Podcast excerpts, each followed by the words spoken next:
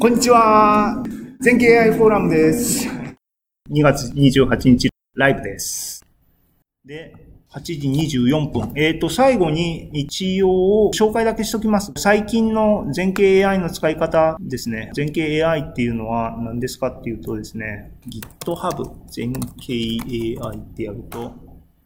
はい。GitHub に全景ラボのアカウントで全景 AI っていうプロジェクトがあります。これは何かっていうと、セミナー、フォーラム等々でデモンストレーションで使ってるユーティリティルーチンを集めたものですと。多分、フォーラムとかセミナーでは皆さんに共有して、この URL は共有されてると思いますが、僕の全景フォルダーはですね。で、その中の latest っていうところにですね、もうセミナーをやったのは2年半とか3年前とかになるのかな？で、その頃のノートブックをベースにしてますが、もうそれぐらい時間が古くなると、そのコード自体は動かなくなってしまって、アップデートしているものをこの latest の中に置くようにしてるんですが、それでもなんかもうすでにごっちゃごちゃになってますね。これ良くないんで、手を入れますが、あと、どこを見ればいいかな？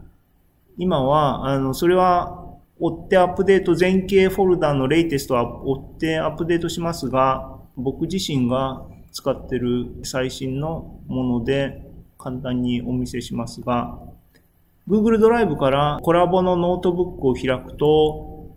っていうのは、あの、オンラインフォーラムの方でチュートリアルとか書いてるので、皆さんもご自宅で今見られ、あの、ストリーミングを見られてるのが PC かどうかわかりませんが、PC の場合はブラウザーで AI がそのまま実行できるっていうことですので、Google アカウントを作っていただいて、 Colab を開いて実行していただければ、犬猫でも。で、さっきの崩し字の予想のノートもですね、アップデートしようと思いますので、使えるようになりますが、それの、今最新のバージョンはですね、セットアップとか一通りしますが、全景 AI のパッケージはですね、Git からですね、クローンして、ローカルにクローンしてもらうような手順になってます。ので、最新のものが常に、あの、皆さんの環境に入るようになっていますので、 latest の方のノートブックをご参考になって、えー、犬猫分類から、この週末中にはですね、崩し字ノートブックアップして、オンラインフォーラムの方に更新情報を上げておきたいと思いますんで、ぜひ遊んでみてください。で、えー、最新の全景 AI パッケージは、細かいところがいくつか普段使いしてるので、ちょこちょこですね、後回しにしてるのとか暇の時にアップデートしたりして、一番変わったのはどこかっていうのを一言言っておきたいと思って、そこがパッと出てくるかどうか定かではないんで、いや、五郎島の方行っちゃおう。五郎島の方の計算でも同じものを使ってるので、見れますが、見れますがと言って、計算が、これだな。これは見にくいな。学習をフィットってやりますが、フィットってやると、1エポックごとにですね、途中経過を表示してくれます。で、普通はトレーニングのロスと、バリデーションのロスと、トレーニングの accuracy と、バリデーションの accuracy の4つの数字を出力してくれてたと思います。皆さんもご記憶にあると思いますが、最新のですね、全景 AI だと、今更っていうか、あの、な、こんな当たり前のこと自慢するなって言われそうですが、それまでに計算した中のベストな accuracy はいくつですよっていうのを最後に表示してくれるようになりました。で、全部例えばこれ200エポックこの場合は回してますが、200エポックの最後に、これ4時間かかってますが、ベストの、これは accuracy ですけども、 best accuracy は80%のになりましたって言って、 save history っていう関数をすると、ファイルにモデルを出力してくれますが、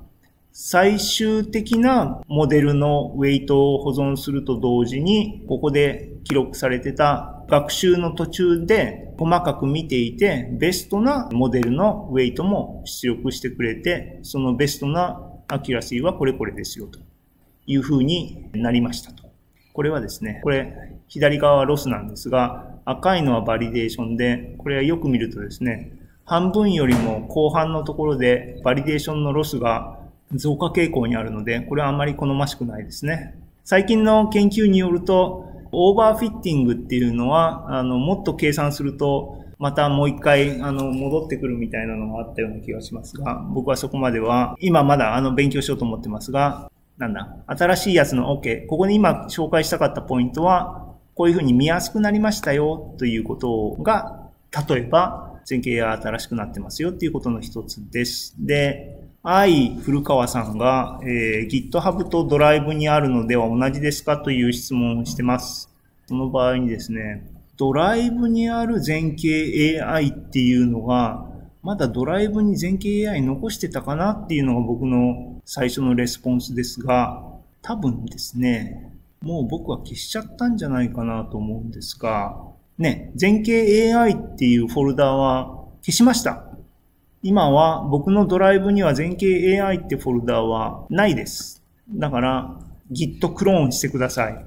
あの、見ての通りですね、フリーで使える15ギガのうちも13ギガ埋まっちゃってるのでですね、いかにこう、いらないものを消すかの勝負に今僕の Google ドライブはなってるので、消したんだと思います。なので GitHub が、え、の最新です。ということで、今日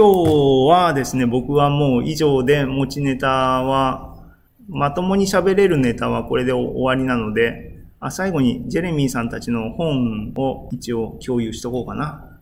7月なのでまだしばらく先ですが、8758円って日本では値付けされてますが、Deep Learning for Coders ね、Deep Learning for Coders ってプログラマーをメインターゲットにして、研究者は重箱の隅つついてるだけでダメだよっていうのがジェレミーさんのすごい大雑把なまとめで偏見もあるかもしれないですが、ね、実際にこの副題として AI applications without a PhD ってあるよね。PhD なんか持ってる奴らに負けるなっていうメッセージがひしひしとありますが、僕 PhD 持ってますけど、批判されてる方になってますが、あのね、結構なんかページ数も多いそうなので、これはこれで楽しみかもしれませんが、7月になって、ね、この分野のは紙で出した後どれぐらいの間まともな情報、鮮度の問題がね、あるからね、あの、やっぱオンラインがベストかなっていう気がしないでもないですが、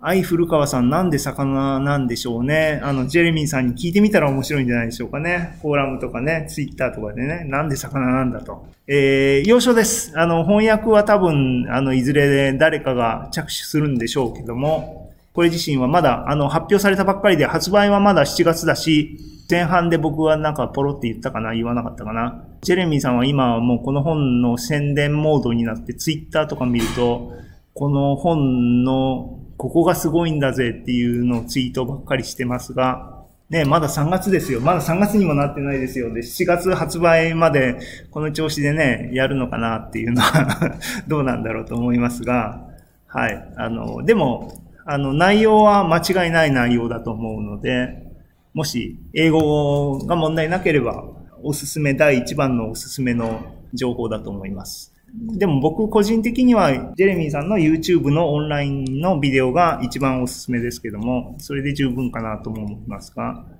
です、です、です。えー、っていうことで、Q&A コーナーに入りますか？っていうか、最後の Q&A コーナーに入りますか？えー、今や視聴者は15人、15人のうち、えー、僕が一人で、金岩くんが一人でとか、えっと、長い間ご視聴ありがとうございましたということで、はい。なんか全体、あるいは全然関係ない話でもいいですか？なんか質問があれば答えます。なんだかんだで8時36分ですね。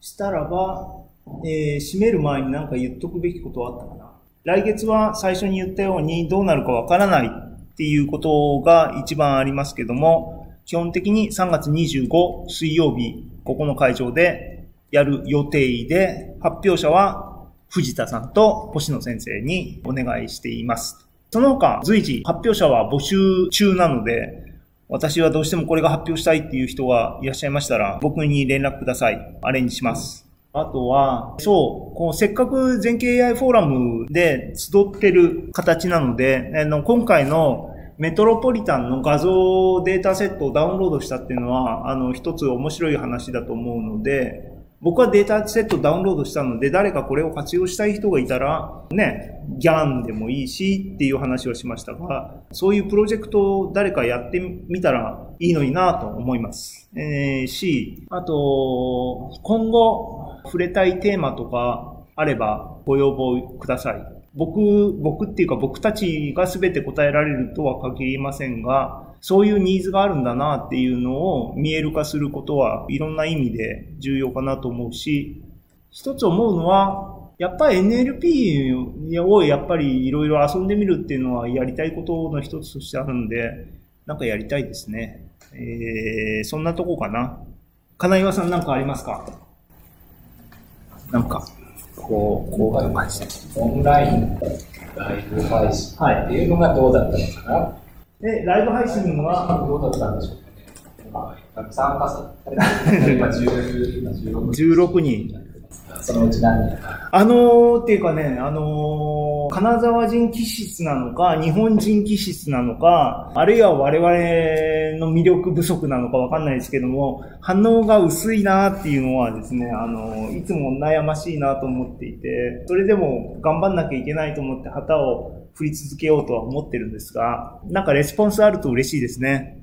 あ、ありがとうございます。疲れました。えー、他、だから、そう、そう、だから今回のストリーミングも初めての試みなんですけども、なんだ、まあ、ストリーミングに対する準備っていうのが不十分であったのは否めませんけども、これは良かったのか。いや、こうしたらもっと良くなるとかですね。なんかあれば、より良くなるし、フォーラムここでやるフォーラムも同時に例えば、ストリーミングも配信して、ここには来れないけども、見たいとか、いう人がいたときに、アクセスできるようなっていうのは、あるとしたらあるんですけども、ニーズがあるのかっていうのは気になりますね。15人ぐらいのニーズはコロナウイルスの状況においてはあったということですが、普段の参加者もでも15人とかそんなもんか。それぐらいアーカイブは普段もビデオ撮って誰でも見れるようになってますが、でもアーカイブのビューだってそんなに伸びてるわけではないので、うん、どうなんでしょうね。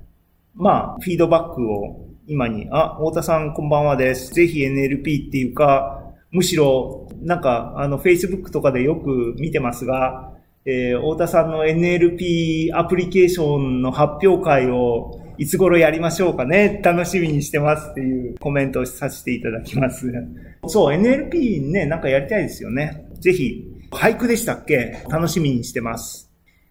はい。他になんか、なんかありますか、フラムフリートーク作って、フォーラムにフリートーク作ろう。フリートーク、フリートークを作ろう。オンラインフォーラムの話ですかね。あの、どこのグループに何を書いていただいてもいいので、オンラインフォーラム自体が全てフリートークですので、もっと、もっとさ、いやいや、あの、賑やかしてください。あの、ね。投稿が少ないのはやっぱなんかハードル高いんですかね。なんか、もうちょっと朗らかな雰囲気にしたいなと思うんですが、なかなか難しいですね。はい。ということで今日はこれでおしまいにしたいと思います。3月はコロナウイルスが峠を越えて皆さん外で人生を楽しめる状況になっていることを期待してですね、今日は終わりにしたいと思います。ということで、ありがとうございました。終了は、終了はオフラインにすればいいのかな？ありがとうございました。んで、えー、違うわ。YouTube のエンドストリームだな。はい、切ります。切ります。来た。レスポンスがね、良くないんだよね。えー。あ、OK? You sure? Yes.